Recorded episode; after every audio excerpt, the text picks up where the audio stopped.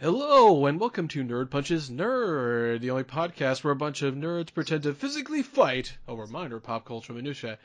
And uh, today we have a very special guest. That's right, our old buddy Sam. Can you believe? Can you believe it? On a Finally, we got him on the show. yeah, finally, It's, it's an honor. It's an honor to be included.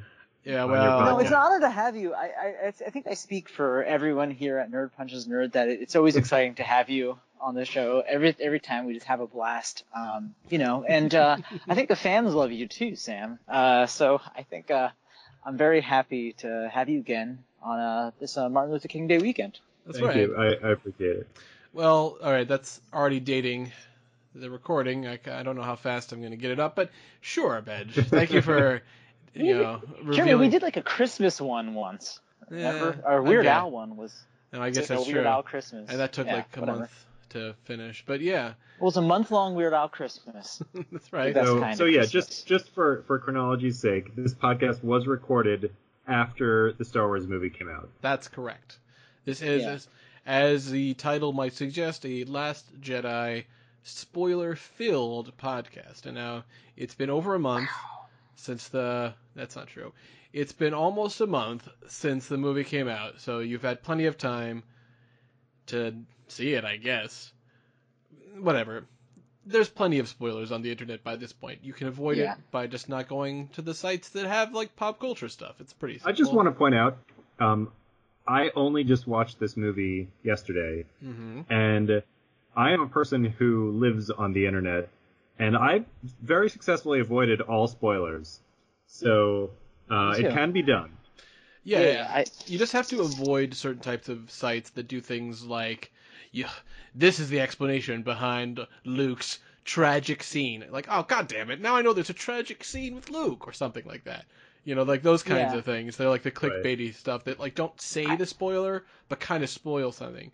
So if you can stay away from that kind of thing, that's good. So I feel like YouTube is probably the, the, the most tricky one if you're going to try to mm. avoid stuff. oh, Because yeah, there are, you know, all sorts of videos or video suggestions that'll pop up. Well, that's certainly true. All right, so what we're going to do is go around the room, as it were, and what we're going to say is is something about a potential character prequel because later this year there's supposed to be a prequel about Han Solo called Solo, a Star Wars story. And we don't need to get into the specifics of that because the truth is there isn't even a trailer yet, so who knows. But what we're going to do is just say if we could pick a character from any of the official Star Wars movies and have a prequel, and it has to be one that doesn't have a prequel already. So, you know, you can't use Obi Wan, you can't use Anakin, you know, because they have kind of prequels about them. But uh, other than that, you know, it's basically open. So let's start around the bend, and let's start with Mr. Benji. Go ahead. I was thinking that it's hard. It's hard to think because so many would be uh, interesting. Like it would definitely be interesting to do a Darth Maul one, but that's not my choice. My choice is Jabba the Hutt. And that sounds kind of like I'm doing this as like a joke thing, but kind of not. Like think about, think about. Like you would you would get more of that side of, um, and I think they probably do that with any spin-off they have with with Boba Fett or Boba Fett. Sorry, Star Wars fans. Um, uh, but uh, but knowing about the kind of like criminal under space under galaxy um, Yeah. uh, that uh, that that that you know exists in this universe, particularly under the, the time you know that the Empire is taking over, um, would be really interesting. Um, Yeah. uh, seeing how Jabba the Hutt, um, you know, uh, uh, what's the term? Not solidifies his power, but uh, consolidates his power. It'd also be interesting to think about like him, like like what, like even I was thinking like what was he like when he was born? Like what was like like I don't know what the I don't know are are the creatures called Hutts or is that just like a, a name for the- him? Yeah, like the name of the crime family. I think it's like the name of his family. I think so too. So I'm wondering like what like where he's from. Like I mean maybe like I, guess it's possible maybe he was just one of the creatures that was like enslaved, um, or maybe not totally. Like it would be interesting Right. to think about like where he's from. There probably is some sort of origin thing with him Well, out there, but but but whatever it is, I think yeah. it would be interesting to see what he, would do because again, like most of the seems like most of the movies at least are focused on like um The heroic on like a characters. well also like the wars and and the and and the things like that and the big stuff. not the epics. quote unquote yeah not the quote unquote everyday people you could say Right. um sort of is but but not exactly so it would be interesting to see i feel like that's kind of that was kind of what uh you know they're trying to do with firefly which was sort of show you know like that sort of side of of, of what a sort of intergalactic empire's uh, universe would actually be like in terms of the day to day in the criminal underworld. Um, so I think it would just be interesting to see what happens with uh, Jabba the Hutt. Right.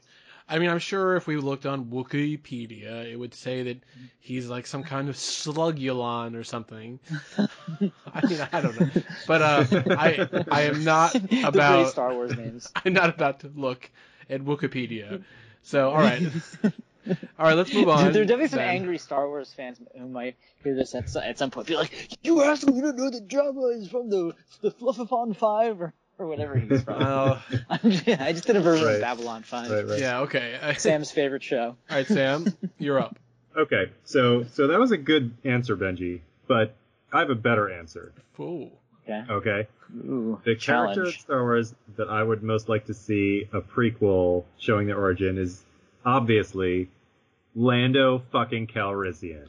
Oh, that's a good all point. Okay, Lando, he's he is a, a rogue, a scoundrel, a gambler, an entrepreneur. He is um, Han Solo's best friend, other than Chewie.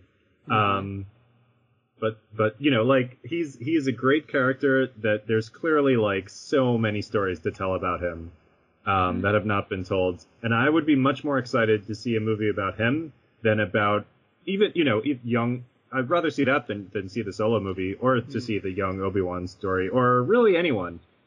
He's Well- he is the number one character that I want to see on screen. He I think there would be go- a huge market for people wanting to see. well, he um, is going to uh, his be backstory. Yeah. in the new movie, the new solo movie. He's played by uh, Donald Glover, uh, which is great casting, of course. But, Yeah. Yeah, yeah, that is. I mean, I could see that Donald Glover. That works. I mean, I have to assume that he'll be a big part of the movie, but it's not going to be his movie exactly. Yes. But I could Exactly. easily see him stealing the movie. But that's you know, wink, wink.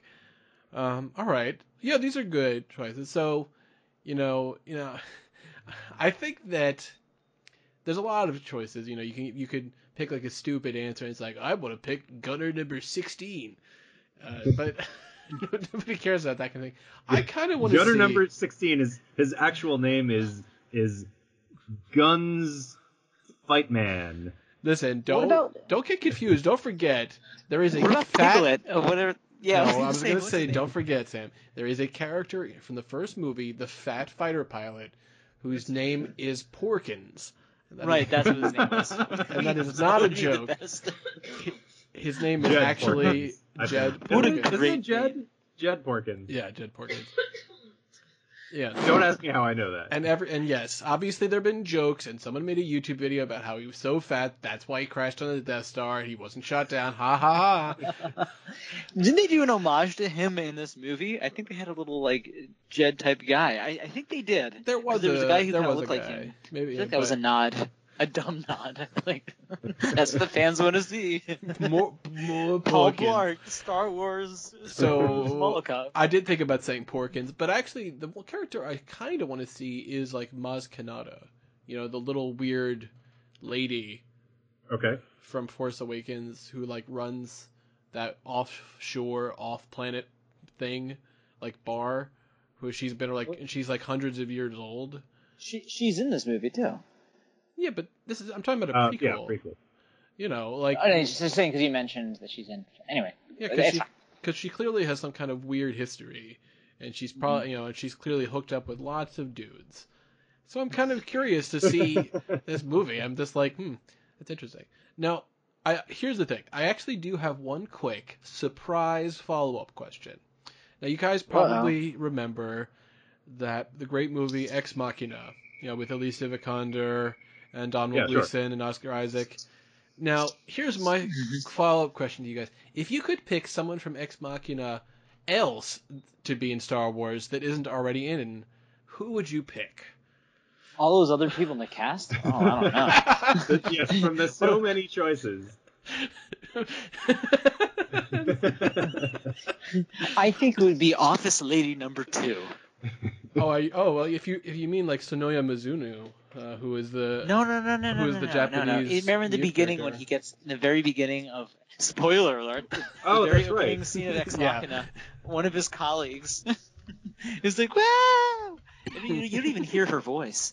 Like, Good for you. Yeah, nice. All right. Sam, is that also your choice? I forgot about the the um, Japanese robot lady. hmm Um, this is a dumb question.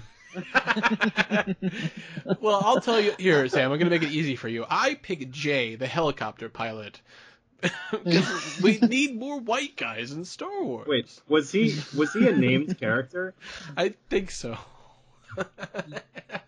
He's credited as Jay, so I think so. anyway, so speaking of uh, white guys in Star Wars, something interesting came out recently. Apparently, a, uh group of MRA guys on the internet created a 46 minute fan edit of The Last Jedi to get rid of all the girl power moments. oh man. That's right. And Yeah, they- I, I heard about this. Ah, Yeah. Let's, let's let's move on to, to another topic. All right. So let's talk about The Last Jedi. So I just want to ask, like, what are your overall, you know, high level thoughts about the movie? So, what do you think? I think uh, I think our, our special guest should go first. Yeah, go ahead. All right. Okay. um, so I loved it. Um, I thought it was very, very good. Um, definitely. I mean, I I have only seen it once. I'm sure Mhm. Jeremy's seen it more than once. Um, I actually just saw it, as I said yesterday, so it's very fresh in my mind. Um, but my immediate reaction is like, this is you know, definitely a worthy successor to the Star Wars legacy, and better than Force Awakens, better than Rogue One, and I liked both of those movies.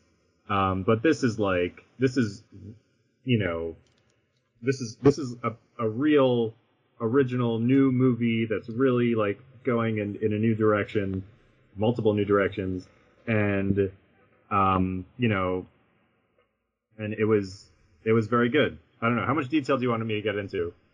Well, that's good. I think- that's good I- as, I- I as think- like a high level, yeah. Yeah, yeah, yeah, yeah. Okay. That's. All right, so I'll I'll leave it there, and then we can we can get into the, you know, the nuts and bolts Right. in a little bit. All right, Benj, what do you think? So, I'm going to say that I don't agree that I I don't agree with loving it. Like I definitely didn't love it, but I did like it, and I overall have a positive, you know, view of it.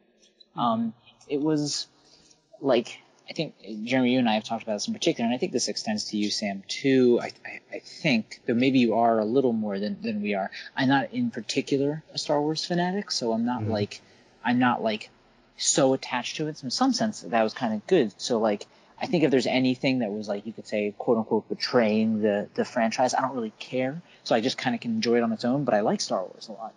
So my overall thing is that I liked it. Um, you know, there's some I I. I definitely liked Rogue One way more, way way more. That might even be my favorite Star Wars. But um, I think that um, like I um um I, I think I think it would be good for us to talk about you know the different aspects of it and talk about our opinions of it. But just in general, I think there's something very interesting, which I which I'm not against. I just think it's interesting that um these uh, sequels have done in terms of like their kind of mood and tone, which is it's kind of odd, but it but I I'm okay with it. Um, where like it's different from from the tone and mood of, for instance, you know, the original Lucas movies, which were you know much more epic, and also from back in the day, except for of course the prequels. Um, you know, Rogue One had its own sort of like gritty feel, sort of epic, but its own sort of like tone and mood to it. Um, these past two ones are like not that epic and like a little more intimate feeling, which is an interesting choice. I'm I'm actually okay with it. It's just it's just an interesting thing that I that I noticed, but I'm I'm fine with it. Um, so overall, I liked it.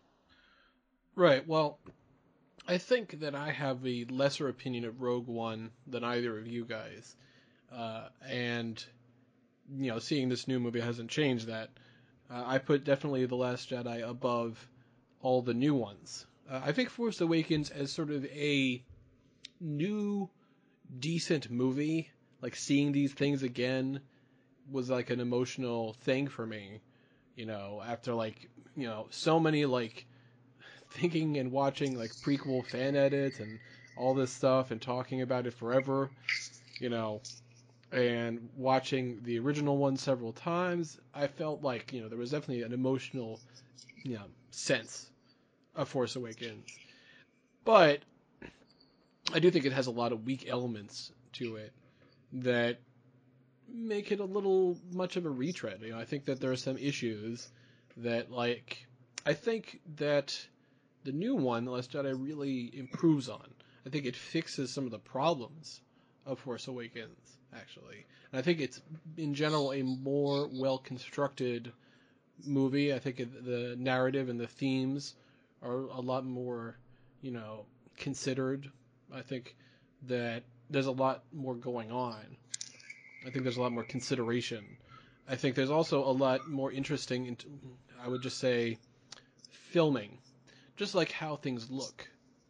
You know, the J.J. Abrams is a perfectly fine director, but I think in a lot of ways he was just sort of like aping the old Star Wars style in like a mm-hmm. very direct way, which is sort of why they hired him to do that.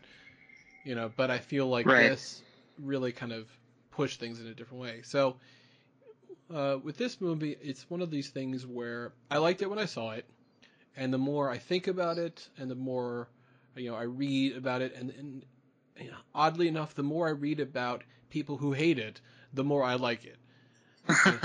You know, I yeah, have had I, I definitely I agree with with both your kind of your take on on the Force Awakens and the Last Jedi. You know how like the Force Awakens because I had a very similar reaction to you.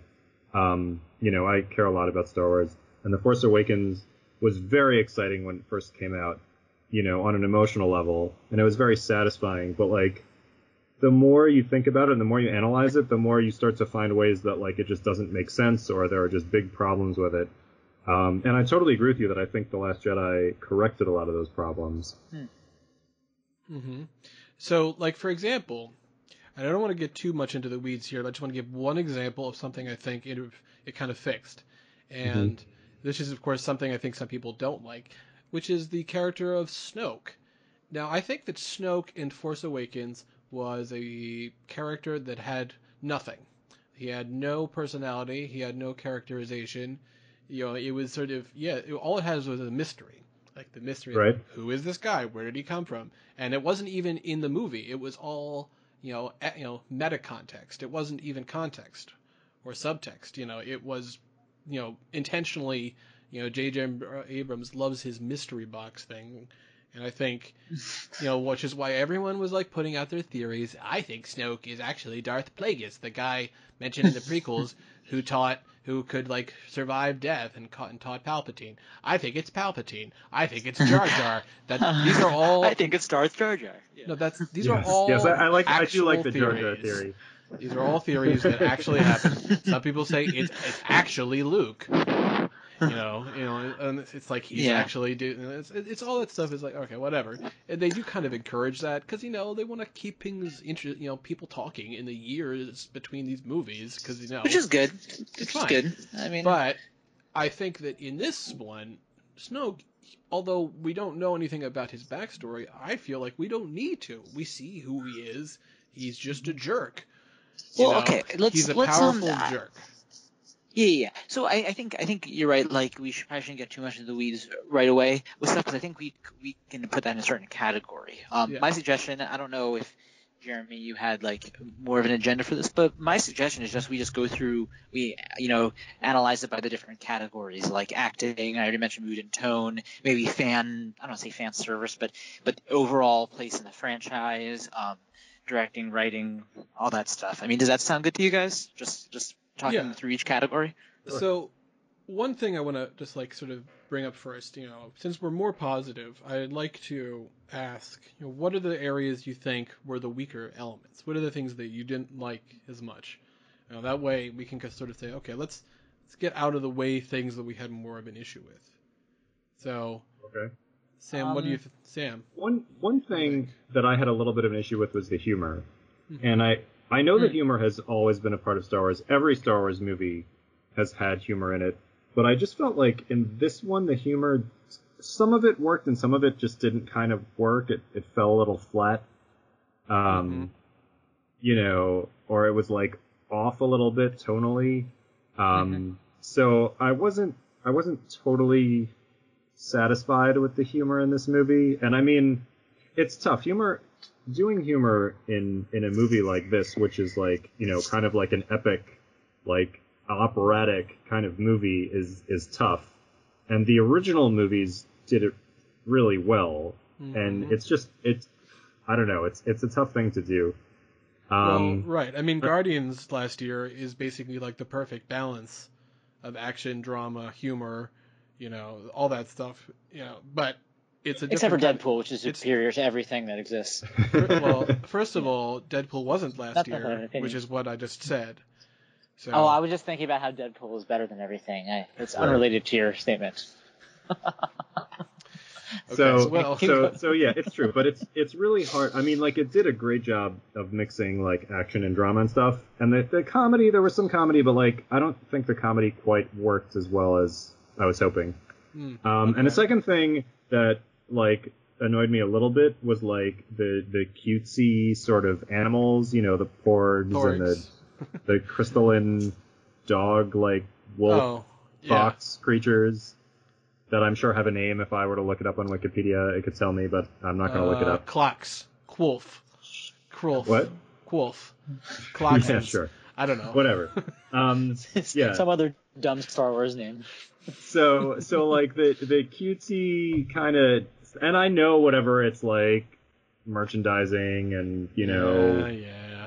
every Star Wars movie has had like either like silly Muppets or silly, you know, whatever like like digitally animated creatures in it. Um, but it didn't really work for me, and it was a little bit of a I thought a distraction from uh, you know what the movie really was about.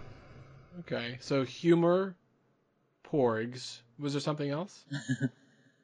Um, I guess the only other thing I could really complain about was that the scene on that planet where Finn and Rose go to that casino, Yeah. you know, I mean, not that scene, but like the whole sequence was just kind of a little unnecessary. Hmm. Um, and they, I think, I feel like that whole thing could have been cut out of the movie and it, it would have worked just as well without all of that. Okay. Well, so my feeling is I think you're right and that a lot of the humor didn't really work as well. You know, it's funny like when I went to see it the first time, it was it had closed captioning because it was like which we didn't realize at first because there were some deaf people in the audience. Hmm. But but so that I actually I- would have liked to watch it with closed captioning because some of the It was dialogue actually- was. Yeah, well, that was like that meant I could like pick up all like the names and stuff. So like immediately I saw, oh, he says he's you know, hu- you know, Admiral Hugs there. It's like, oh, okay, I get it, but it wasn't very funny. But you know, that's that's more like a kid's joke. So I feel Right. like, you know, it's not really, it doesn't really work for me. So I, I understand I what mean you're that saying. that that bit where Poe is like stalling and he's like pretending that he can't hear Hux. That that part actually was funny. I laughed at that in the be- right in the beginning of the movie. Yeah, but yeah, there are all these little pieces where it was like fine. It didn't really detract too much. Um, the Porgs, uh, all they did really, other than the you know extra like piece, like the extra movie part, the meta, if you will. It's not really meta, but yeah, the the outside of it is basically to give Chewbacca a very very mild very small, tiny subplot. I mean, just almost like just we don't forget that he's there. You know, I felt that's what that's what it seemed like to me. It was just like, well, we got to mm-hmm. do something with these goddamn porgs that they're forcing me to use. I'll just have some kind of thing with Chewbacca. Listen, it, in terms of cutesy things in the Star Wars movies, it is they are not so bad. They're just pointless. You know, like they didn't actually save the day or do anything like that. They're just like a No, yes, of, I, I was. I mean, I, what I was afraid of was that it would turn out that the Porgs were intelligent and they were gonna like, you know, fly the ship or something. Like that would have been terrible. Wait, wait, wait, wait, wait. let me give sorry, you- wait, That wait, didn't backtrack. The, happen. the, the porgs are the the porgs are the uh they're like They're like the little little penguiny looking things. now here, Oh, those things. now here's what you guys might not know. Uh, that island where they filmed, they had a lot of puffins. They couldn't do anything about the puffins because they're like uh, they're a protected species. So instead, they used CGI on all of them to turn them into porgs. And then they kind of integrated it a little kinda bit cool. with like the Chewie, like you know, fake eating thing.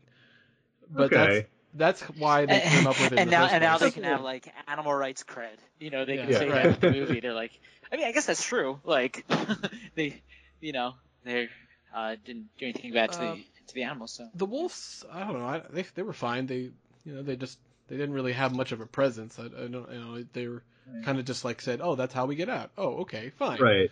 It's yeah. like no, I mean it's they weren't like they didn't look they weren't like cutesy so it wasn't Yeah. it didn't seem like such a problem for me um It wasn't. I, I want to be clear. It wasn't a problem. These are just things like you know. I I said I loved the movie and I did, but like Yeah. you asked me for any sort of negative reactions that I had, and and you know this, that's what I have.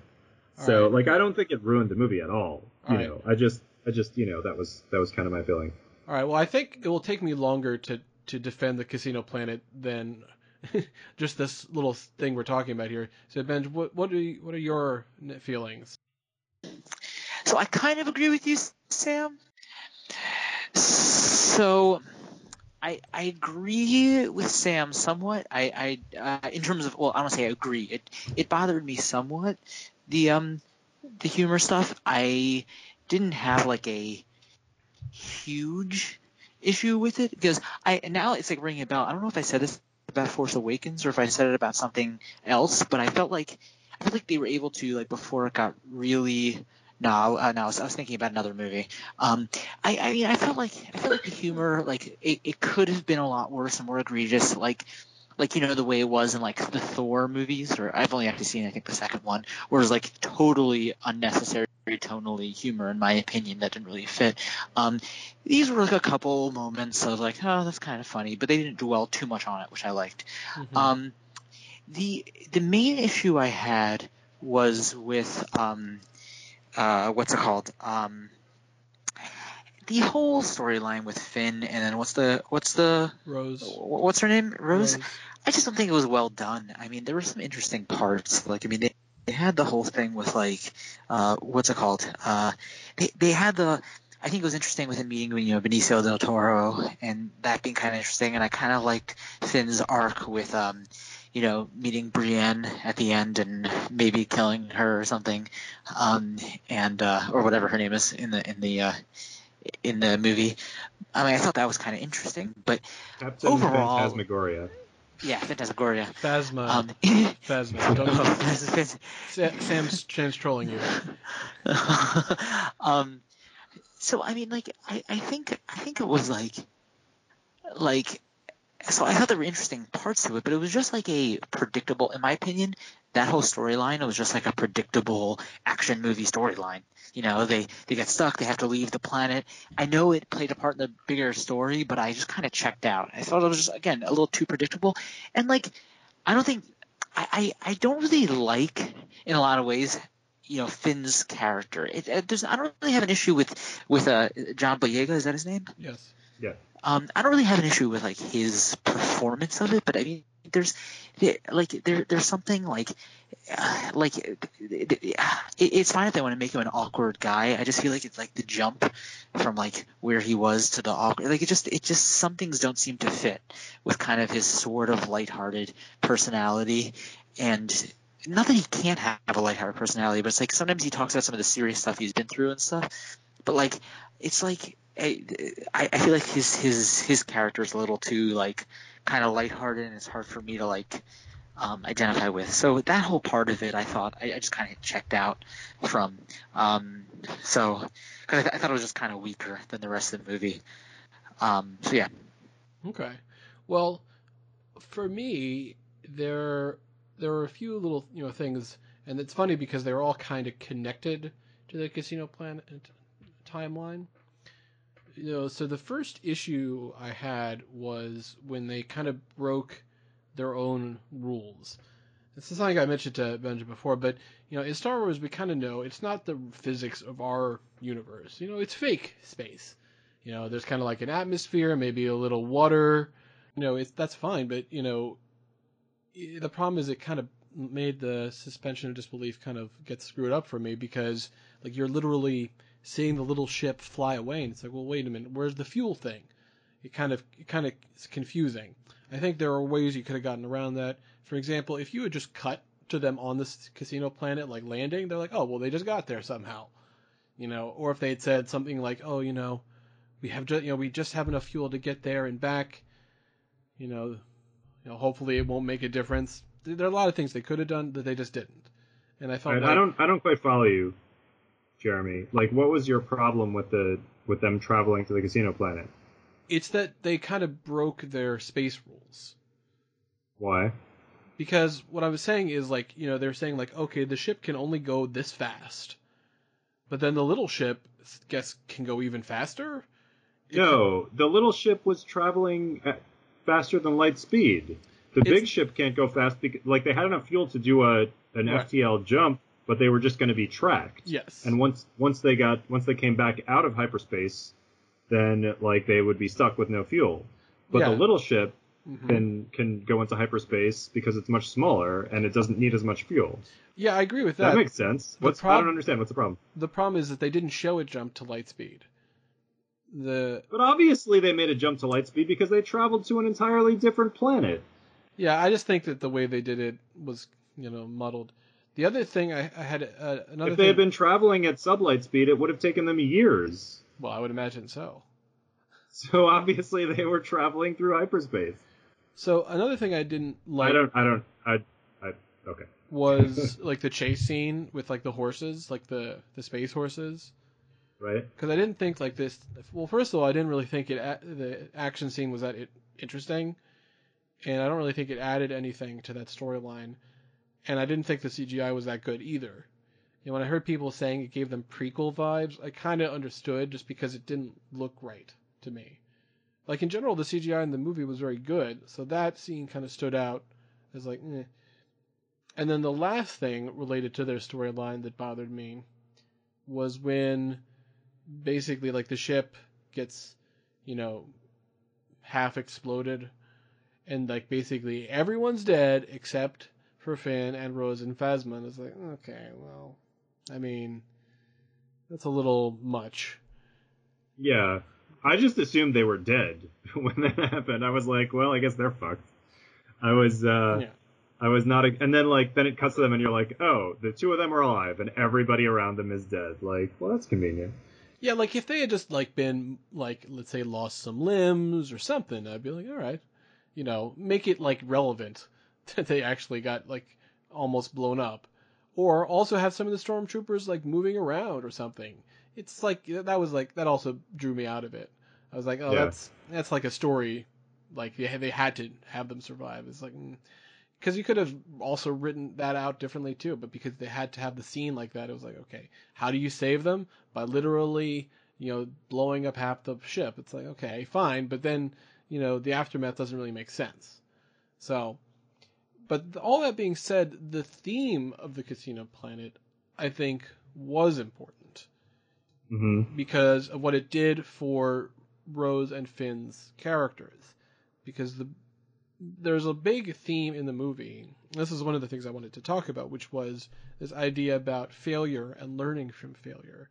You know, that a lot of the characters have to go through these arcs of making mistakes and screwing up, but whether or not yeah. they actually learn from them is a big part of it because Kylo Ren does not learn from his mistakes. that's basically Well, it's- a big part of what happens. That's that's kind of the biggest theme of the movie is failure because every single character's plan fails, like, hmm um, except possibly for Luke. Luke is the only like- one who doesn't fail at the very end. That's correct. But basically, every single character, both the heroes and the villains, make these plans, and all of their plans just like fall apart and don't achieve what they thought they were going to achieve. Yeah, but and then they have to like, Yeah. you know, Well, what? I was gonna say, it's- but it's okay that Luke's plan succeeded because his plan in the past, in the flashback, really failed. Right. Right, because he has all that failure from his background. Yeah. Yeah. So so the, basically, that's that's Yeah. what the whole movie is about, and in some ways, that's like sort of a, um, you know, part of the the movie's rejection of like you know the past Star Wars mythos is the whole like oh you know the ragtag group of rebels comes up with a plan and it almost doesn't succeed, but then it does succeed. But like in this movie, no, it it doesn't. It doesn't succeed. Like multiple different plans all fail. right, which is and, a you real know- subversion. Yeah, So- absolutely. when you look at like what happens, like so Finn starts the movie is like, listen, you know, I don't want you guys to die, but you're gonna die, and uh, Rey is on her way here, so you know, she's the one I care about most in the world, really, or in the universe. So that's really what he's concerned about is like, you know, making sure she doesn't get killed, trying to come back to what he thinks is just, you know, the end, because he thinks there's no way we can fight against the order. It's just done. So part of what happens at the casino planet is contextualizing it for Finn. Like he sees like the glamour, you know, like oh the glitz and glamour of the casino. It's beautiful. Wow, it's so fancy. And Rose is sort of like contextualizing it. Like no, it's not just you know about like how pretty everything is. It's like this is hurting people. It's hurting people Yeah. like me and also like you. And he's you know, and that's why what matters in, in like his last lines. Like he says, there's a few. There's like a few points. You know, when he says to Phasma, she's like, "You're just scum," and he says, "Rebel scum." He's like, he's kind of like saying, "I identify now. I understand this point," and that kind of leads to like the end of it, where he thinks like, "Okay, you know, I'm in a I'm in a movie where the only way to do things is a noble self-sacrifice." Because he feels it's like that's the only thing I can do. But that's not really the right lesson either. You know, the, le- the Right. lesson isn't kill yourself for small gains. Right. You know, so I think, and that's a big part of that too. And Rose is sort of like, con- you know, connecting to him. You know, she's, you know, sees something there also. That's part of, you know, and I think you you need the Casino Planet because of the ending of the movie, which is another theme about what the Jedi means and about kind of in a way like Star Wars in general. You know, Luke is like basically saying the Force doesn't belong to the Jedi or the Sith; it belongs to everybody, and that's kind of like a big thing because Rose gives like the ring to that kid that we see at the end. He, the kid, is telling the story, the legend of Luke at the end too. You need to see that kid. Yeah. You need to understand his predicament. Otherwise, it's like there's no context. You know, so I think you need now. Would you do I agree that things could have been cut there? But yeah, like I just said, I think like that chase scene didn't really work for me. You know, but there's a lot of elements where you know I liked it. I liked that like Benicio del Toro's you know character DJ was sort of like he was like sort of like mirror universe Lando, and that he was kind of the betrayal guy, but he really was just, just looking out for himself. But he also Yeah. had he also presented a fake, you know, false dichotomy as well. Like he was saying, no, the rebels and the order are the same because they both buy weapons from people. That's a Right. lie. That's not right. Right. He Right. he is saying that, but he is not right. And that's kind of another big theme there. You know, the order kills planets. They're not they're evil. Just because Yeah. they both buy weapons doesn't mean they're the same. And I think that's also like an important piece there. And without the you know going there and without coming you know interacting with them, I think it's different. I do think there's a lot of action elements there. There were kind of like silly fun things that were fine, and they weren't like super important, like BB-8 just like you know zapping people, you know, or whatever, and or like Yeah. the or like the little guy who's who was played by um, Mark Hamill. Like you know the little guy that puts coins Yeah. into BB-8. That's played by he's voiced by Mark Hamill because he's Kind of cool. Oh, because he- he's, I didn't know that. because he's a voice actor. yeah he said like listen Okay, can I just well- play a CGI character? So that's what they gave him. Okay, let's let's let's uh let's but let, let's uh, we we spent some time talking about our opinions. Let's go through the different categories. I think. Okay. uh, just so we can be constructive when we're talking about this. Um, so, how do we want to break down the categories? I mean, uh, like I'm interested in what you guys think about when I mentioned that thing about the mood and tone. Um, I think we should talk about the acting. I think we should talk about like the overall, you know, storyline and like the writing in general. Um, and maybe I guess action stuff too. Well, so my Um, feeling in terms of like the acting is that it's pretty good in this movie. Uh, I mean, like there Yeah. definitely are the standouts. You know, like Andy Serkis plays Snoke. He's the voice, but he's Mhm. and oh, like, really? yeah, and and uh, and you know, you know, motion capture, and he's great. You know, he's really he's you know he's like you know he's the king of what- of that Of stuff for a reason. But Yeah. I think Mark Hamill was amazing, and I really thought like the you know, all the Daisy Ridley, Adam Driver stuff. You know, it wouldn't work if those two weren't like showing so much emotion in their interactions. You know, Yeah. that's like they kind of like they they were like they're anchors of the movie, really. And I think that you know, you had to I agree. believe in their Yeah. complicated connection. I think that was a big part of Absolutely.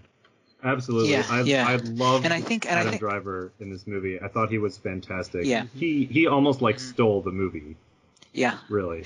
But I was I was actually like I mean and I agree with both of what you're saying. I mean, well the other the other thing too is that it wasn't it I like I think Daisy Ridley also like I think they matched each other in terms of the quality. And I wasn't like because I already know that Adam Driver is really great and like Daisy Ridley in the first movie there was nothing wrong with it. I mean she she did what she needs to do, but I didn't think it was necessarily like this like super compelling performance. And not that it again it needed to be necessarily, but you know th- their whole connection and whole thing that could have that could have like gone south or been corny pretty easily. You know what i mean? It could have been kind of cheesy not well done.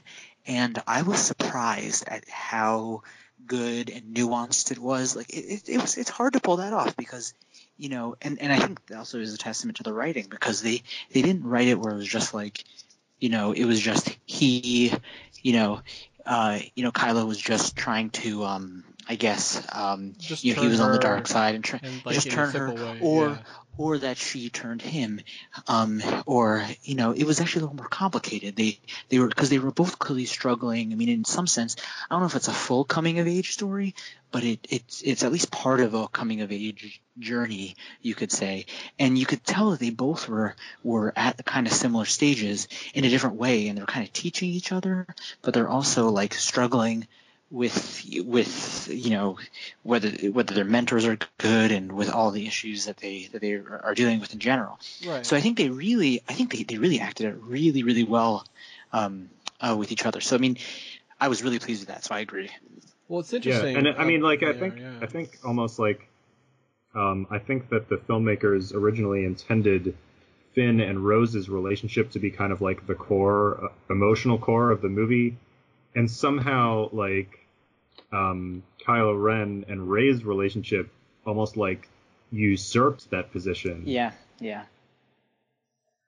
Well, Yeah, I mean, I just don't think it was done that. I, I just don't. I just don't think the the just- Finn and Rose stuff was. It, Yeah. it was just a little too. It, again, I think it was a little too, uh, almost cookie cutter. Like it was just predictable. I mean, not cookie cutter, but predictable. I mean, you know, like they like there there wasn't like uh, what is there what is there to you know she she looks up to him. I mean, it's not bad. It's just like she first admires him, then all of a sudden thinks that he's uh you know that, that that he's like escaping, and then you know she has the whole thing with her sister dying, um, Yeah. which is which is good. I mean, it, it, it works for the story, but it was just like it it didn't it, it wasn't I think that original or nuanced their relationship. But the thing is with specifically because it's a Star Wars world. Um, this isn't the first time there's been I guess that sort of nuance between two characters, but the thing with um, Rey and, and Kylo was just it was that's that's new for Star Wars. I feel like the more complexity with with the variation between the light and the dark, you know, or the force and the dark side. Yeah. So Yeah, but I mean, if you if you want to talk about the acting, I think the acting was was pretty stellar all the way around. Um, the only the only person I would point out as being kind of underwhelming is probably Gwendoline Christie as as Captain Really? Phasma. She, Oh, I disagree. you know, didn't really do much one way or the other. I thought she was kind of bland. Although, uh, while we're on the subject of her, I have to ask if her armor makes her like invulnerable to to blaster shots, then Uh-huh. why do all the stormtroopers not have reflective armor? Do you want me to give you the the answer? Because there is an answer. The If- answer. I'm sure there is Yeah. an answer, so The give an- it to me. yeah. the the answer is quite simple, which is that they actually don't care about whether the stormtroopers die. It's just let's just send them all in. You know, it's like you know the Mm. That's, like, that's but not a It might be great answer. expensive. I mean, well, th- that's a big part. But see, that's a big part of like the whole imperial thing. Like like the Tie fighters fine answer. have no shields. No, I think that's fine. and they never did. I think like- I think that makes perfect sense. You know, TIE fighters only Yeah. had weapons. They were only short range. They didn't have light speed, so they had to like you know it was never like they were they weren't like real. They were always expendable, but it was like let's throw as many of them as we can. With the stormtroopers, it's like it's like yeah we give them armor, but it's pretty crappy armor. You know, it's sort of I feel Yeah. I, and it's sort of like and a part of it I is just so guess. so they can all look the same. You know, that's a big you know it's like a uniform, but it's not. Right. But it's also a faceless uniform because they don't care about them. Well, also, Sam, I mean, you have to imagine like they have they have limited resources, so so I think that makes sense what Jeremy's saying. Like they, you know, they they are only What gonna Jeremy whatever. seems to be saying is that they have limitless people, Um, and that, that yeah. like, you know, like like the the cost of equipment would be greater than the cost of like preserving the lives of their their actual soldiers, and just not just like having more soldiers. That which sounds right. is But- possible, Okay, okay. but I don't know. I'm, I'm not Okay, totally okay, buying but it. but remember back to Jeremy's point about the thing about the Star Wars universe is that it has its own sort of like logic to it, but it's not as strict in terms of any sort of you you could say quote unquote resemblance to real life logic that something like Star Trek might, might Mhm. have or something else. Like that's kind of known. Star Wars already has kind of a silly you know, like it's it, it's like it has to be sort of internally consistent, but like, so I'm saying is the idea of thinking like, yeah, well, the stormtroopers are expendable, but they want to just put a bunch out. Like these are these are kind of family friendly movies, you know, in, in an extent, especially these these sequels. So I mean, I I don't have much of an issue with it if like their armor is not that. You know that powerful, but they just keep sending out soldiers because you know they're kind of a made up, uh, you know, Yeah. like a, like a made up evil empire. And don't forget, Whatever. I'm just saying, stormtroopers don't have If I was the supreme leader, you know, things would be a little different. Well, right, uh, clearly you, you have a com- You have everyone listen to your complaint corner all but the this time. is this is another thing. Stormtroopers are faceless and nameless. You know, she Yeah. as the captain has a name. She's Yeah. Captain Phasma. She has like a you know, they're like she's specifically a person. You know, so it's a little Yeah. bit different. Uh, but I I think you know it's funny like you know there's all these little pieces in all these different themes. I feel like you know it's very interesting how it kind of goes through the Rey Kylo thing because if you remember the first time they ever really interacted, he basically got inside her head and she pushed back at him. That's when they were 1st linked. So Snoke might be like, I did it. I did it all because I'm awesome. It's like, well, also, but there was something there. They already were connected. Right. So, you know, it's sort of like, and also once he's dead, they kept going. Uh, Mhm. I- yeah. I think that uh, uh, I think you know that that's sort of like so I like so I want to get into like a little bit of kind of how that relationship is because uh, like for the character arcs is kind of interesting to me because I feel Mhm. like you know that's like a that's sort of like a kind of related topic but I kind of want to get into that because I think some of them work better than others but I think their character arcs were really great. You know, Kylo Ren is like he he had the probably best or second best character arc in the movie to me because Mhm. he kind of like he loses essentially all his parents. He's already lost Luke Mhm. because he Luke betrayed him, you know, Mhm. years ago. He killed his father and still feels guilty. He doesn't kill his Mhm. mother, but he thinks that she's dead. And then Snoke, you know, Snoke is like a real asshole to him. He's like, "You're no Vader. You're a, you're just a piece of crap." Right. Mhm. Right. And they're like, "So no wonder he wants to kill him." and and he Yeah, believes yeah. that that Luke was going to kill him also. He does, even though Luke was going to, ch- you know, change his mind. It was just, it doesn't matter. It was a bad it was bad optics, you know.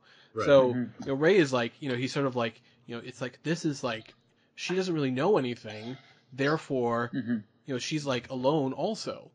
Just like Mhm. me, there's like a connection there. That's like, you know, he's he's tempted. Like there like had the hand holding thing. I mean, I like that scene where like Luke like runs into the tent and sees him there, like, whoa! And I was like, it's kind of like getting caught. Like he's like, Dad, what? I, I know he's a bad boy. He owns his own Death Star, Dad. You know, I was like, you know, there's a little bit of that, but I also, but but it's really interesting. Like that scene where they were fighting together was like so satisfying. You know, you know, against Yeah. like the Yeah. Yeah. the red armored things. You know that. Yeah, You know, yeah, I'll yeah. bet like I'll bet that armor is like you know blaster resistant. Um, Yeah. But you know that Yeah. that was like a great scene. You know, and that like and then what was great was like sort of the aftermath where he's like he's like basically like negging her. You know, he's like, listen, everyone thinks you're nobody except me. Because I, I'm the only, I'm the only one who realizes that you're great. Everyone else thinks you suck. So I'm just Oh, saying, you know, But I'm- you know what? Yeah. It wasn't Yeah. just like, oh, he was negging her. Like that mm-hmm. was him projecting onto her.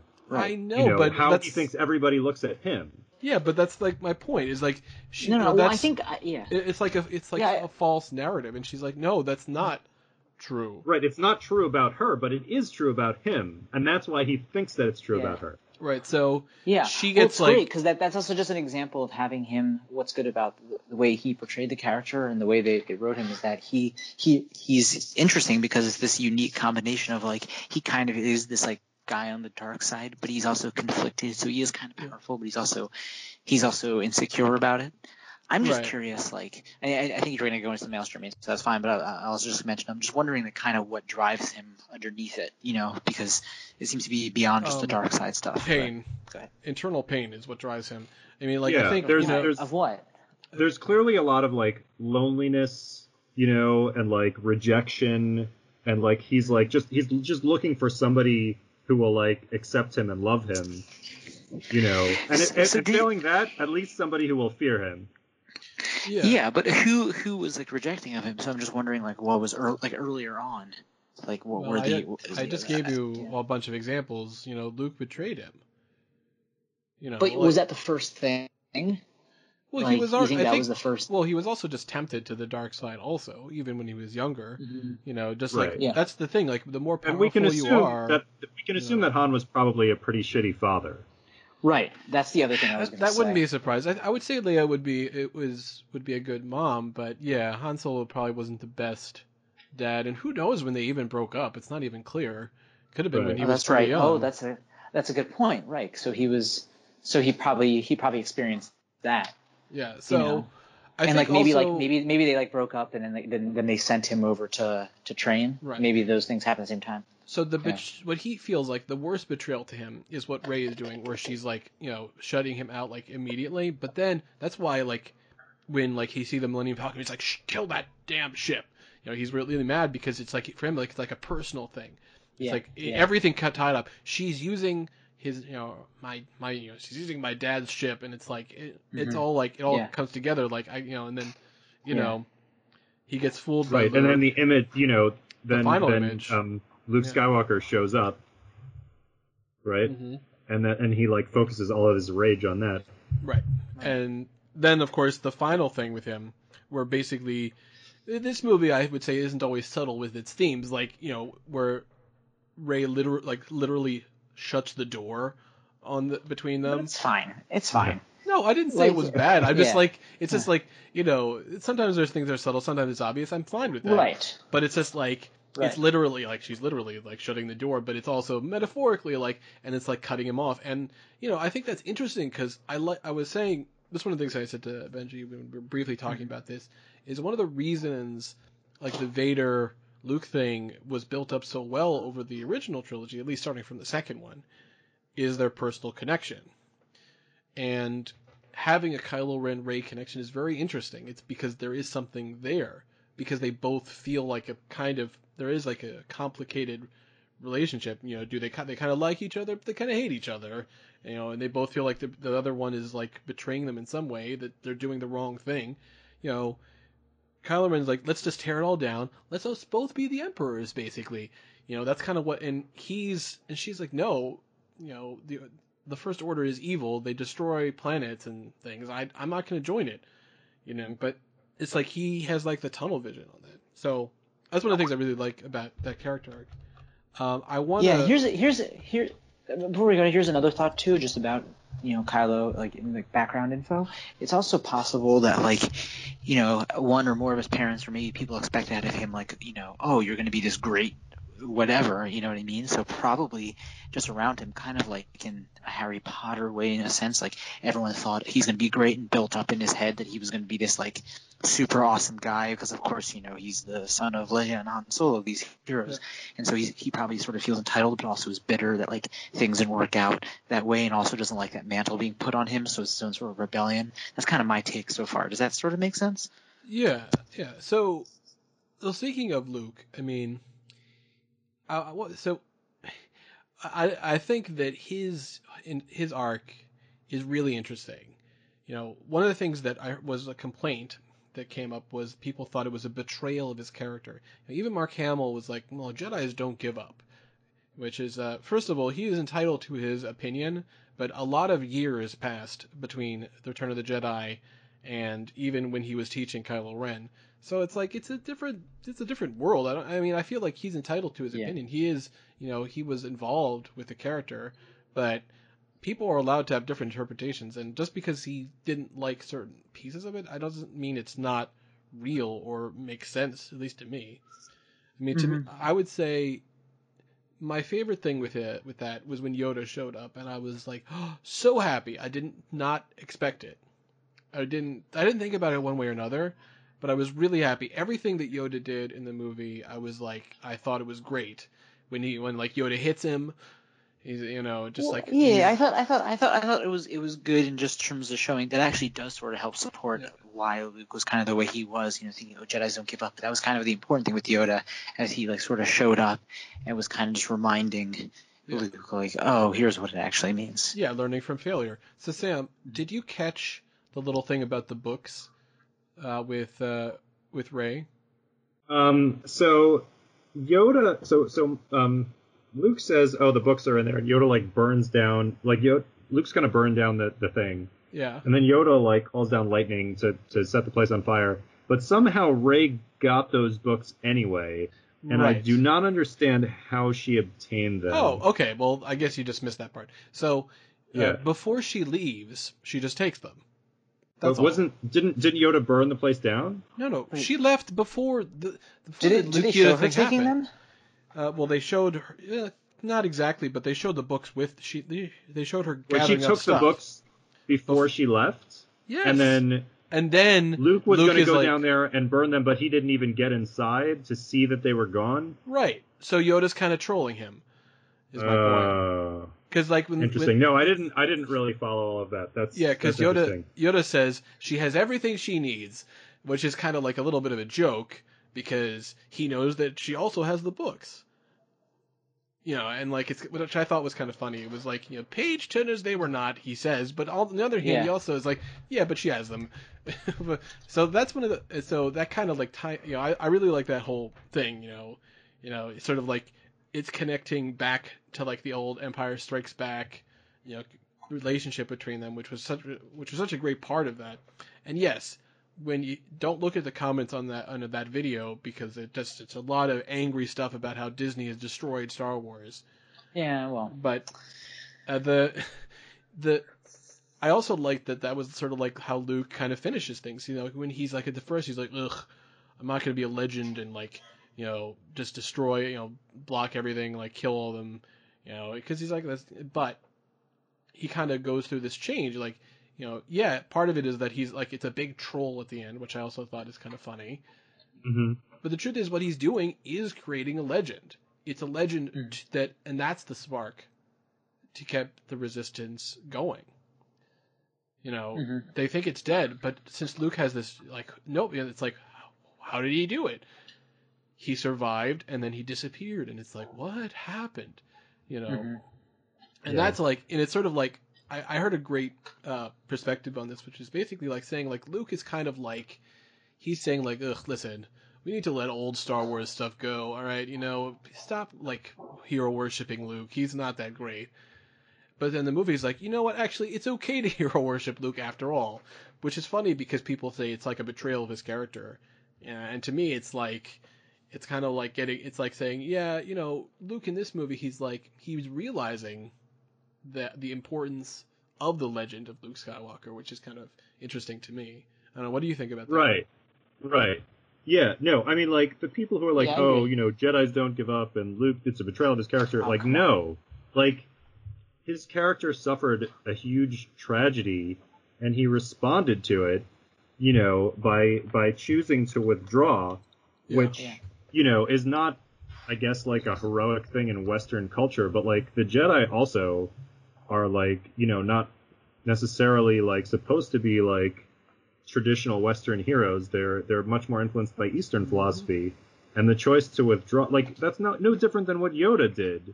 Like Right. Yoda went off to live in Dagobah by himself and not do anything, Mhm. Yep. you know, and and just like be at peace and let the universe take care of itself. And that's also a choice, and it's okay. And that's Well, that's what it Luke makes decided sense. to do. And Yeah. like, but but also on a human level, you know, like his his his decision to um you know to just like like withdraw is because he's a human being and he suffered a tragedy and you know like sometimes that's that's what happens to people like not everyone behaves you know like a, a legendary hero you know Mhm. sometimes people behave like like a person you know who has suffered you know a tragedy and a loss Yeah. and and a, a trauma It, it makes total know, sense. and like I feel like that makes him more of a real character, like more of a person, and less of a legend. And that kind of ties into like what Jeremy was talking about about like him like later in the, in the movie realizing that like the legend of Luke Skywalker is something important and valuable. You know. I'm sorry, Jeremy. Did you not say that? Um. Well, but um no but but like but like that is a realization that he comes to and so he then makes the choice to be like okay i am going to consciously you know revive the legend of luke skywalker but that's like my choice as a person mhm. you know it's not something that is forced upon me by by destiny or by you know my Yeah. you know my obligations as a hero right. Yeah. So I think that, you know, you kind of remind me, like, you know, at the end of Return of the Jedi, he fights by not fighting. You know, and this is, in a way, it's sort of like, kind of like, he does it again and again and again. The very end of this movie, he fights by not fighting. I can tell you, like, I missed a lot of the clues the first time, you know, where, like, he didn't, like, cause, you know, that was one of the things, like, as Kylo Ren is, like, on the, you know, the red salt thing, it's moving around. But Luke mm. is never never causes anything. Not only that, but he looks different. And I kind of like he does it. i noticed that he looked different you could he see he looks didn't like have the any gray in flashback. beard He looks like His the beard was all Luke. brown. Yeah. And it's and like his hair was shorter right, and I was is- like, I did kind of notice that, but I yeah, it was interesting. didn't quite understand it until like the reveal. Yeah, and I was like, oh, that makes perfect sense. I was like, and and I went to see it the first time. I was like, yep, yeah, that's that's great. I like that a lot. You know, Yeah. and Yeah.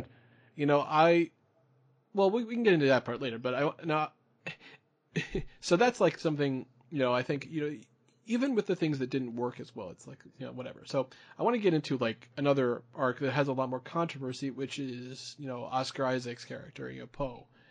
Hmm. You know, there's a lot of talk about this one, and a lot of different interpretations, a lot of perspectives. You know, there's this idea that it's trying to subvert this concept, you know, where about the self-sacrificial hero, you know, where Poe thinks like, oh, I'm the, you know, the great Han Solo type in this movie, you know, and You're talking about in a meta way. You should be clear because I know we had this conversation. You're Yeah. saying in a meta way. It's like the character was, you Right. know, it's like he's Yeah, self-aware, but part of that is like, well, obviously, you know, Laura Dern's character of Holdo has no idea what she's talking about because she's the new one. We don't know anything about her. Clearly, she just doesn't know, and it, you know, Mhm.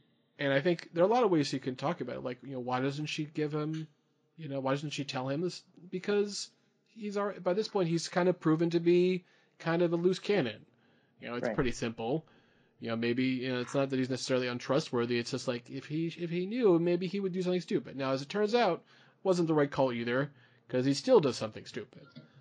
Uh-huh. But Holdo isn't like a perfect character, you know. Just speaking, you know, but it's sort of like I think that there's like an important message there about like what she's trying to do, which is just to save people. To not, it's not about fighting back. It's about just trying to save as many people as possible. Mhm. You know, even if her Which was fails- kind of the message. Yeah. Remember, wasn't that the whole thing? Is that that's more about like saving the people as opposed to like, I guess that's the whole thing. Except for just like fighting till the end or anything like that. It's it's you know, Right, right, Yeah. and that was the message with you know from when Rose when she like stopped Finn doing his like you know heroic sacrifice, like the, the message was like you know it's not about you know like like sacrificing yourself and and like winning the fight. It's about surviving, you know, mm-hmm. and like saving as many lives as possible. Right. You know, the truth is, I think that's a good message. You know, self-sacrifice, I think, is a kind of a dangerous idea to give people. You know, and to sort of say like, this is how to be a hero. You have to sacrifice yourself. Right. And I mean, it's not like the movie was that was totally absent in the movie. You know, I mean, both both um, Rose's sister, who like essentially sacrifices herself, and then obviously Laura Dern's character, Admiral Hodo. Uh, what's her name? Hodo. Holdo. Holdo. Yeah, yeah. She she Yeah. sacrifices herself, but like in a sense, like she she can do that. Like she's like, I get to do this because I'm the leader. I'm in charge. Like mm-hmm. none of the rest of you are going to sacrifice yourselves. So like she's not doing it as sort of like, well, this is the last ditch effort to do things. It's it's intentionally, you know, it's like I'm doing this to keep people alive type of thing, and it's not like I'm doing the heroic self-sacrifice.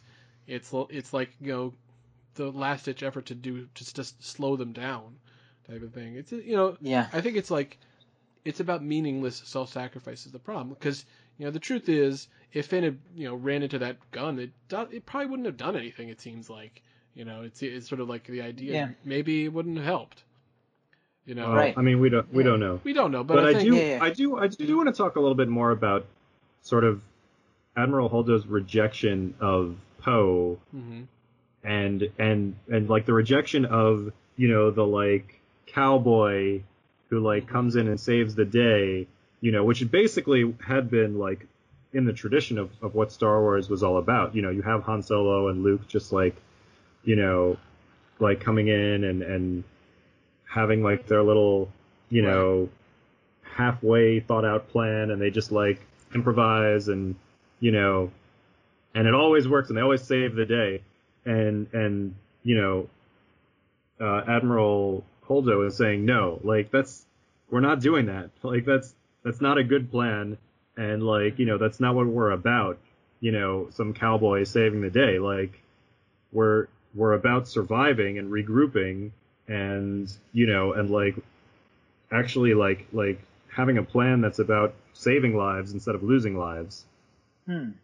Mhm. Yeah, yeah, no, no, and it's it's interesting because like, um, because I mean th- that's a trope that exists just in, you know, action movies in general Mhm. or action things in general. Just just you- you're right about that. I didn't even think about that, but you're right about like the thing about you know you do noble self-sacrifice thing, but it's also like, but again, because it's kind of it's kind of by by by subverting it, you're putting you're giving kind of a lot of you're giving a lot of humanity and dignity to to the people themselves. Mhm. You know what I mean? right Because in a sense, it's like you're expendable for this greater good of the people who are the people. But it's like those people are they better? Are they not? Are they just this idea? As opposed to like here are these individual people that we actually care about.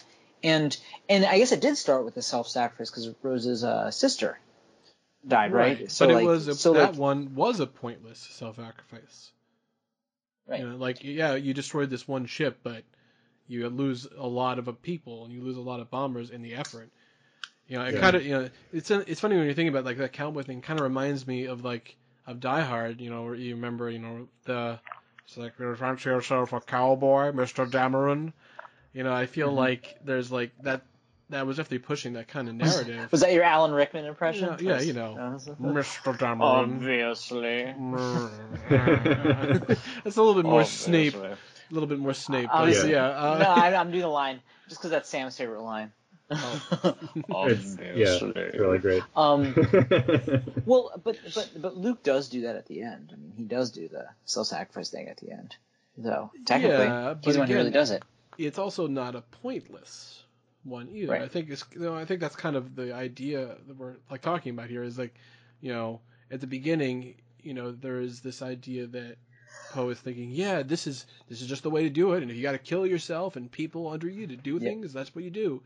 You know, it's like that's no, that's wrong. Think about it this way: who has pushed that narrative? I'll tell you who. Zap Brannigan from Futurama.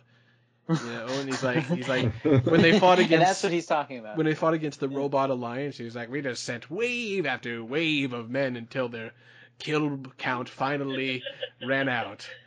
And that was Yeah. it. And you know, it's like, okay, you see, that's that's not really the the right message you want as a leader, which is why at the end when there's like 20 people left, and he's like, "Let's go," and like people look to Leia, he's like, "Should we follow him?" He's like, "Yes." Okay.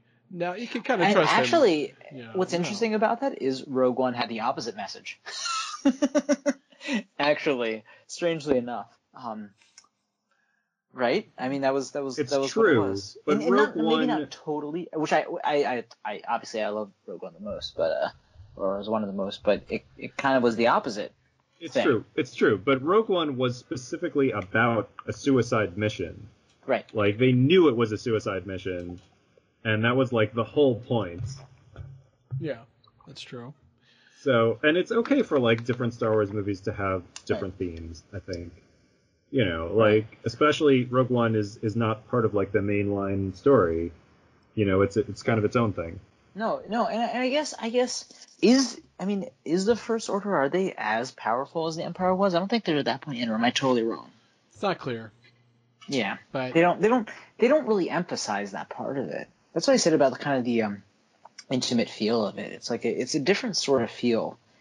Like you- you get the sense it is more about like the in some sense it's it's about these interactions between those those characters, sort of like um like as opposed to because it's kind of like a family brawl to a certain degree. is mm-hmm. kind of it's kind of what it is as opposed to here's here's the empire versus the the the, the rebels. It's like you know I, I don't know. Do do you guys see what I'm saying? Yeah, I guess. I don't know. I'm not sure if I really agree with that. Well, Alright, well, let me all right, let me ask you this: Did you catch Joseph Gordon-Levitt's cameo? Mm-mm. Well, No, have you I did guys not. have you guys seen Looper? Yes, I am not. Because uh, Joseph Gordon-Levitt was in that, of course. Right. So- yes, I did see that. He has a and he was in Brick, which was uh, one of Rian Johnson's early movies as well. So he has basically he's the guy who's like, you know, you can't you can't park here. That was him. Oh, that was really. Yeah. That's funny. That's I thought that character was so weird. I was like, why does he have a weird like Southern accent? Yeah. Well, now we know it's because Joseph now I Gordon-Levitt know because it's he- because it was Joseph Gordon-Levitt. and he loves his stupid accents. He really does. You know. it's been proven by this point that Joseph Gordon-Levitt loves to do his weird voices. Like you know, he did it in Looper. You know, he did it um, in uh, what do you call it? Uh, blah, blah, blah. What's that movie? The, the one that I like with Charlotte Johansson. You know who I'm talking about? Uh, Don Jon. Yeah, yeah, Don yeah. Jon. Well, you know, Oh, that's right. He does do an accent. He The whole He's a, thing. he's a, he's a, this is how Italians talk. Well, he he's he's the situation. I mean, that's Right. that's his thing. Oh, yeah. Basically. when, when he was in that Yeah. other movie about the you know the French guy who climbs who walks between the you know twin towers and he puts on this outrageous French accent. This is totally how he talked. You know, it's like okay, Right. yeah, I get it, I get it. You you love you love to change your voice, but um, now here here's something I wanted to ask you. Like, what do you think? You know, you guys are familiar with the concept of like ships, right? Like you know shipping, right? Oh, oh, okay. I was like, you know what a ship is. Right? So- Yes. you know, a large Yeah. boat. I goes feel on water. like this movie. I know all about the shipping wars. Yeah, I feel like this movie played up qu- like a, quite a few sort of like let's try to make things a little sexy type things like all the time. Like obviously there was the Kylo Ren Rey thing, which is like you know they show him shirtless. She's like in the Mhm. rain, It's like, mm Right. You know, there is the thing at the very beginning where you know uh, BB-8's like, "What? Finn's naked?" You know, it's like, okay, okay, I get it. And then like, there's the thing where like Poe Dameron's like, you know, confronting Holdo, and it's like she's like, you know, a foot taller, and it's like, hmm, am, I crazy So- or are these guys about So to make out? who are you who are you saying? Uh, No, no, no. I'm wh- just talking What's your about. question? I'm saying like, did you guys notice this? Like, 'cause I feel like I felt like all these. No, I mean, I, I. I noticed it. I noticed. I noticed. You know, I noticed between uh, Rey and Kylo, definitely they were they were kind of um, like. It seemed like they were like kind of like like hinting at stuff, but like not totally. But that's not what the whole thing was about. That, that, that's actually kind of what I liked about the uh, the, the relationship. That it was kind of nuanced. You weren't really sure what their relationship with each other is. You know what I mean? And that's what I that's what I liked. I mean, I'm sure in the fanfic world, like there's a lot of shipping going on. I But, um, don't. I don't think this is fan shipping. I think it was explicit that there was supposed to be sexual tension between Poe and Holdo. I think that Oh, was that, that, was yeah. like that was Yeah, not yeah. subtext. That was on the surface. well, or is it just about Kylo and is it just because Oscar Isaac kind of is like that with everybody? Well, I mean, it's it's partly that, and I think it was partly, you know, because they kind of wanted to show the way that like like 'cause Holdo was basically like completely rejecting, you know, um, um, Poe's like whole like cowboy attitude, but at the same time, it shows that she like admires his his like gumption. Right. Well, You know, yeah, that's and, true. they had the whole They thing with they kind of Leia, show right? that she like sees him as a as a potential leader. Like not he's not a leader yet, but he could become a leader. Right. but also it was pretty clear that that she was into him. Like she pretty much straight out says it, and like she kind of like looks at Carrie Fisher, and Carrie Fisher's like, yeah, Yeah. Right. It's like I like him. He's oh, like Carrie. Well, that's right. He's like I like him. He's like so like I like him too. He's like mm-hmm, if you know what I mean, I do.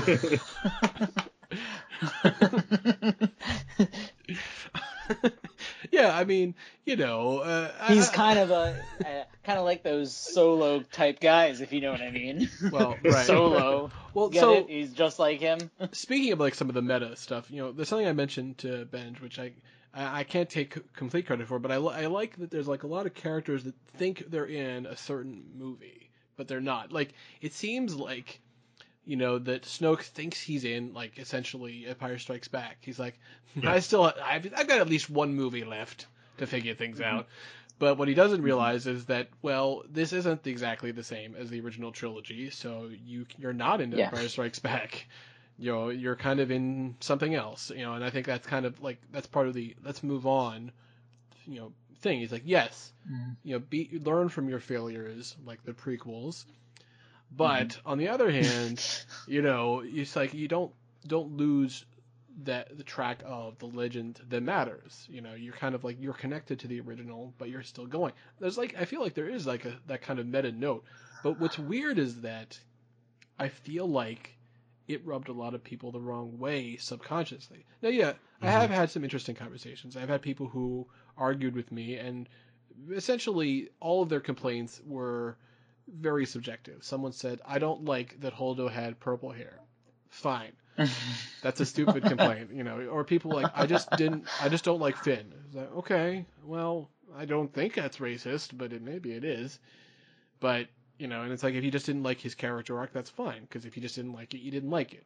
You know, there's a lot of like, you know, but the thing is like, there's a lot of things that, you know, there are a lot of complaints that people have that are just wrong. Like people who say this is a plot hole, which is not a plot hole. You know, but there there's a lot of subjective complaints where people just don't like things. Yeah.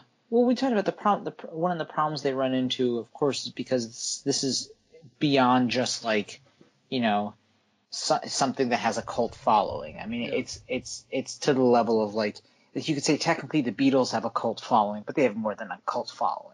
So like, Well, so like this is woven into the culture. So and they have their cult, their various stages and levels of people in terms of their their cult followingness. Um, Yeah. uh, so so like you have people so attached to it because people I mean people like look up to some of the movies. I mean for for some people it's like their you know it's like their favorite thing about life is is Star Wars. You know, or or close to that. Yeah. So I mean, Well- that's that's one of the problems you run into.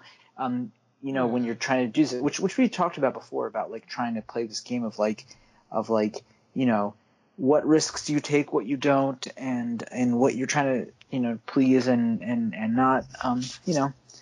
Um, Right. So I, I, I, that's that's why I sort of mentioned in the beginning how like since I don't, it's I, I don't have as many issues with anything they, any risks they take or any changes they make because I'm not as attached to the to the movies, but um, but I understand kind of the emotional reaction a lot of people have to it. All right. Well, I, it's it's kind of tough for me to talk about this because like Mhm. because I've avoided spoilers, I've also tried to avoid any knowledge of like what what problems people had with the movie. Um, so I, I kind of have to guess as to why people didn't like this movie. And my guess is that thematically it kind of diverged from like a lot of the themes of earlier Star Wars movies about destiny and heroes and Yeah. heroic sacrifice Yeah. and you know um, like long shot plans that like succeed against the odds and you know and things like that and this movie like rejected all of that and basically Right. said no well, like there's- that's not what this movie's about plus Yeah. you know having having like Kylo Ren as the villain who's like a villain that you actually like you know can identify with and, and maybe even root for weirdly enough Yeah. um was also like you know like a complex think- villain who's not just pure evil Yeah, I, I definitely think I think I think he has been I think a lot of ways that character has been um, the source of a lot just from what I've heard. I don't know if, if it's by and large I haven't you know done studies on it, but it seems like um, Kylo Ren is in some sense the source of a lot of uh, you know fans' anger and stuff because again it's like people kind of wanted him to be the next Darth Vader, and that's kind of the point in a meta way that he was wanted to be. But the thing yeah, is, is like, yeah, that's is the whole that's point is absolutely the point in the in I the mean, you know the meta remember they story. say the line. They, they say the line in the movie, in this past movie, like like take that ridiculous mask off. like Yeah. they just sort of Snoke they says sort of that. take it- Yeah. yeah, no, but yeah, that's the whole point. Snoke is the one who says it. So so it's kind of like one of these things. It's like that's that seems like that's kind of the whole point of what they're doing is just not having that that archetype uh, there of you know and and and then showing. I mean, the whole thing that that was genius about Star Wars originally is because because they it was this badass like horrible uh, person, and then you, when you see the turn at the end that he's really human, that's like the you know that's that's the meaningful moment and so like there's some truth to that there could be something there but that's definitely a trope that's been played and played and overplayed and stuff so Mhm. um and and they're in also a unique position being how entrenched star wars is in the culture that if they change the way they do things that actually can influence how other how other um how other works of art, how other stories um, treat their villains. Obviously, it's not the first time they show a complex, conflicted, you know, maybe even somewhat relatable uh, antagonist. But, but, um, but uh, you know, I, I liked it. I mean, I, I liked how they did that. I thought it was interesting. I also just like Adam Driver a lot. I mean, that's that's a big part of it too. I think I think he's kind of uniquely. He's not the only one clearly capable of this, but but he is one of the uh, fewer, I think, actors who could pull off this sort of role, have, have those sorts of mixes, you know, within his character. hmm Well, there's a lot of issues out there. I mean, some of them are like nitpicks. You know, people just have like an issue with this little thing here and there.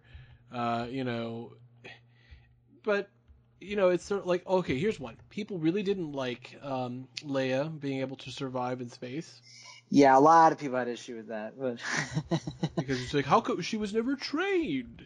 So how could she? How come she was able to do anything? well, You know, so that's so- yeah. Whatever. Yeah, I- I've I, I've heard I feel like described that's as- a dumb. First of all, just for the record, um, my understanding of of science, and I could be wrong about this, but I believe that you can survive in space for like a few seconds or, or like a minute or something without immediately dying. Um, you know, Well, that wasn't And, the. like- I think the issue was that she did anything with the Force, which I think is stupid because even in the original trilogy, you know, it was clear that she had something, and I think the idea They- about yeah, they made it clear that she Yeah. also, you know, is has like whatever force ability, and like this movie takes place thirty years later. yeah. So yeah. Yeah, of course she probably like spent some time like you know learning how to do stuff like that.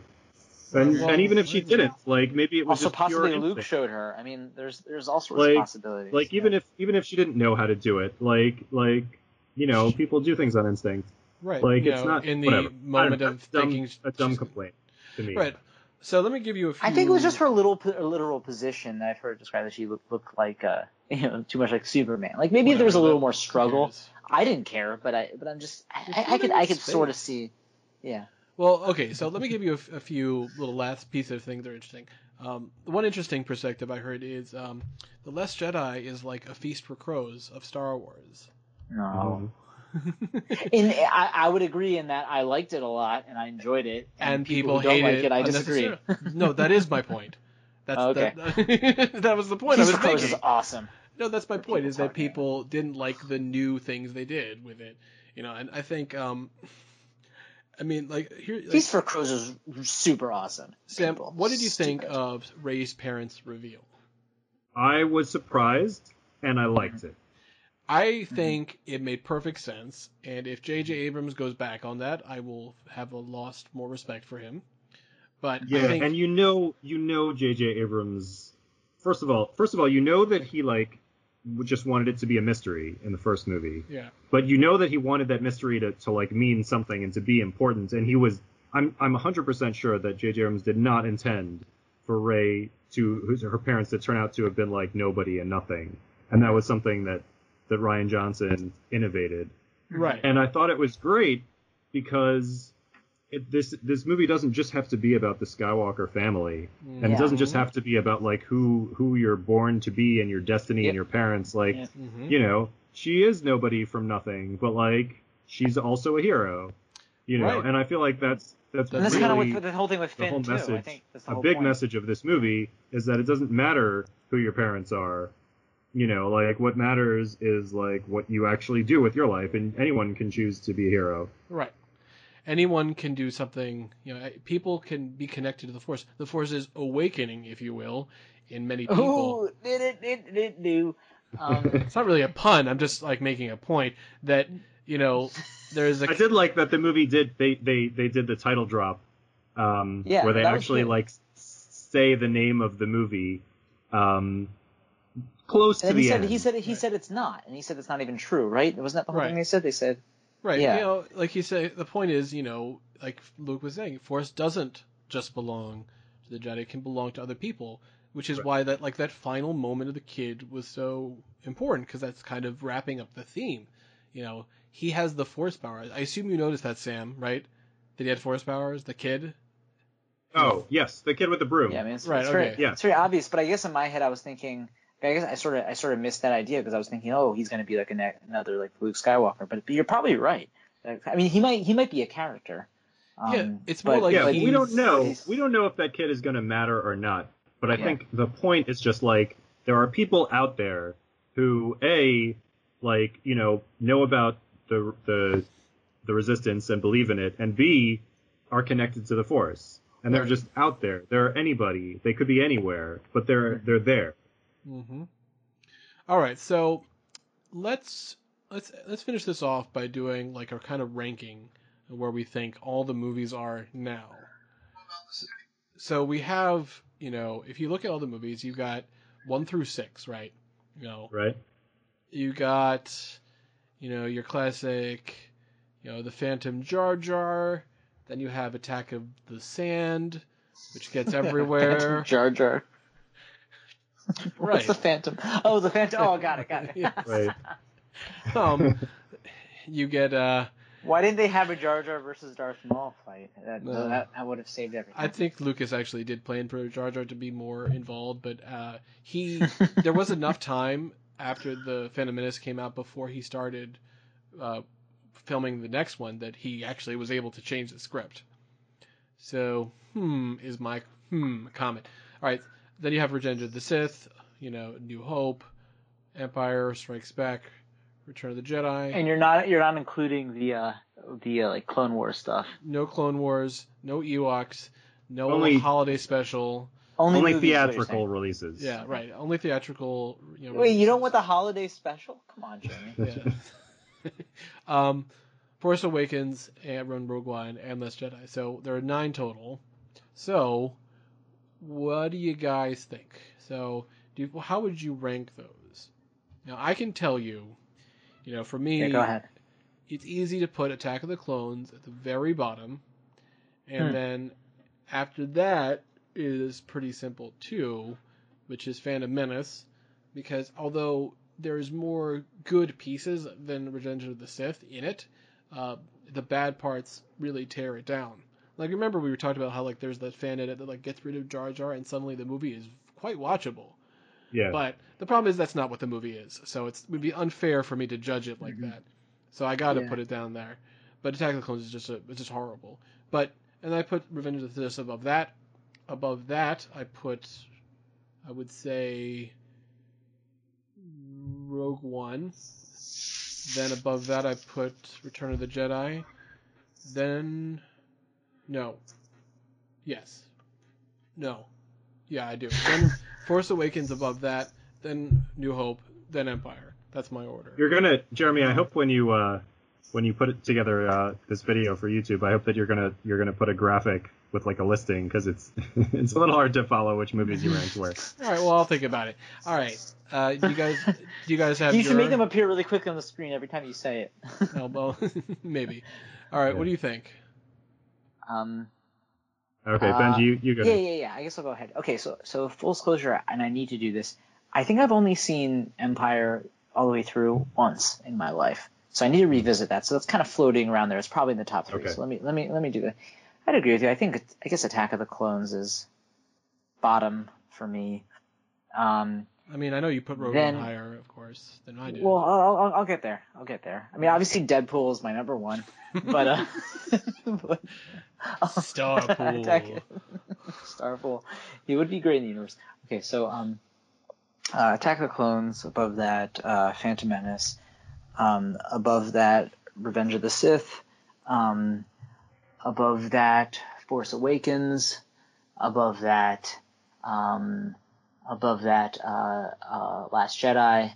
Above that, A New Hope. Above that, Return of the Jedi. And then again, I haven't seen Empire in a long time, so I'm gonna put, but either one or two is Rogue One. Okay, Hmm. interesting. So you put you put Last Jedi below all the original. Mm-hmm. Okay, and Definitely. you put uh, you put Rogue One maybe above everything. Interesting, very interesting Yeah, choice. yeah, yeah. Uh, I Yeah. certainly don't agree, but that's fair enough. All right, Sam, what do you think? So my ranking, um, first of all, episodes one through three are obviously on the bottom, and like it doesn't even really matter what order they're in Tied Yeah, for I kind last. of agree. Fair enough. I kind of because because I kinda those three are just like nowhere near any of the rest of the movies. Um, Next, after that one, is probably The Force Awakens. hmm Mm-hmm. Um, then Rogue One.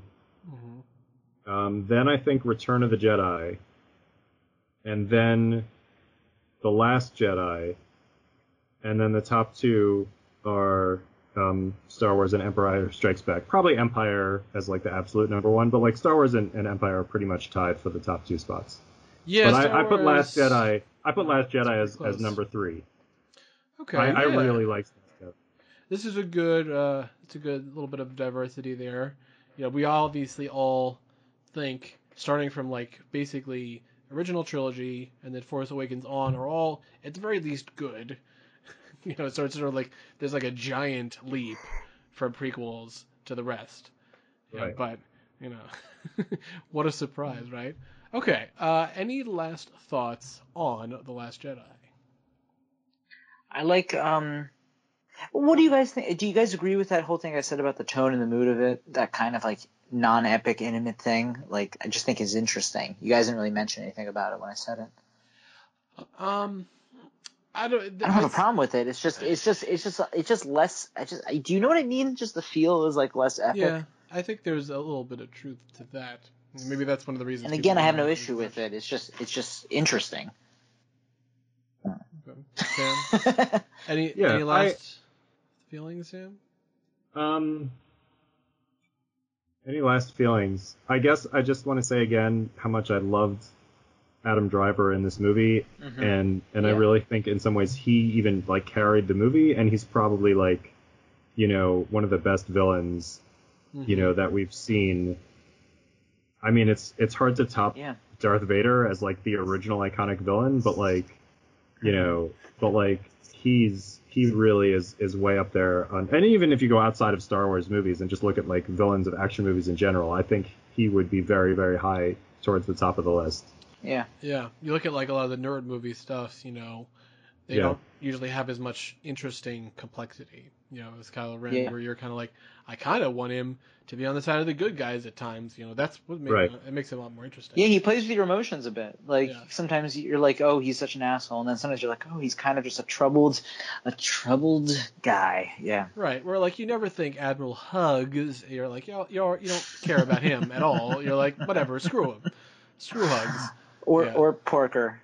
Or And and also, oh, I have I have one additional thought. Yeah. Which is that I appreciated the number of women in this movie, and like the women in like in positions of authority and power and like different different ways that like women were important in this movie because that is one thing that Star Wars has generally struggled with. They've always had like one woman Yes, You know, one. like like the original series and Rogue One, and you know, I mean, I guess the Force Awakens had two, but like it's pretty much just like one or two women who are of significance. And this movie actually had a bunch, which Yeah. which was nice.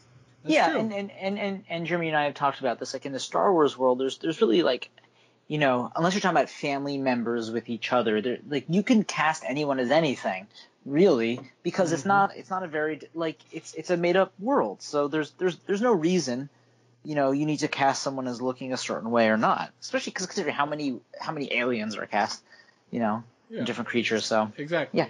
Yeah. All right.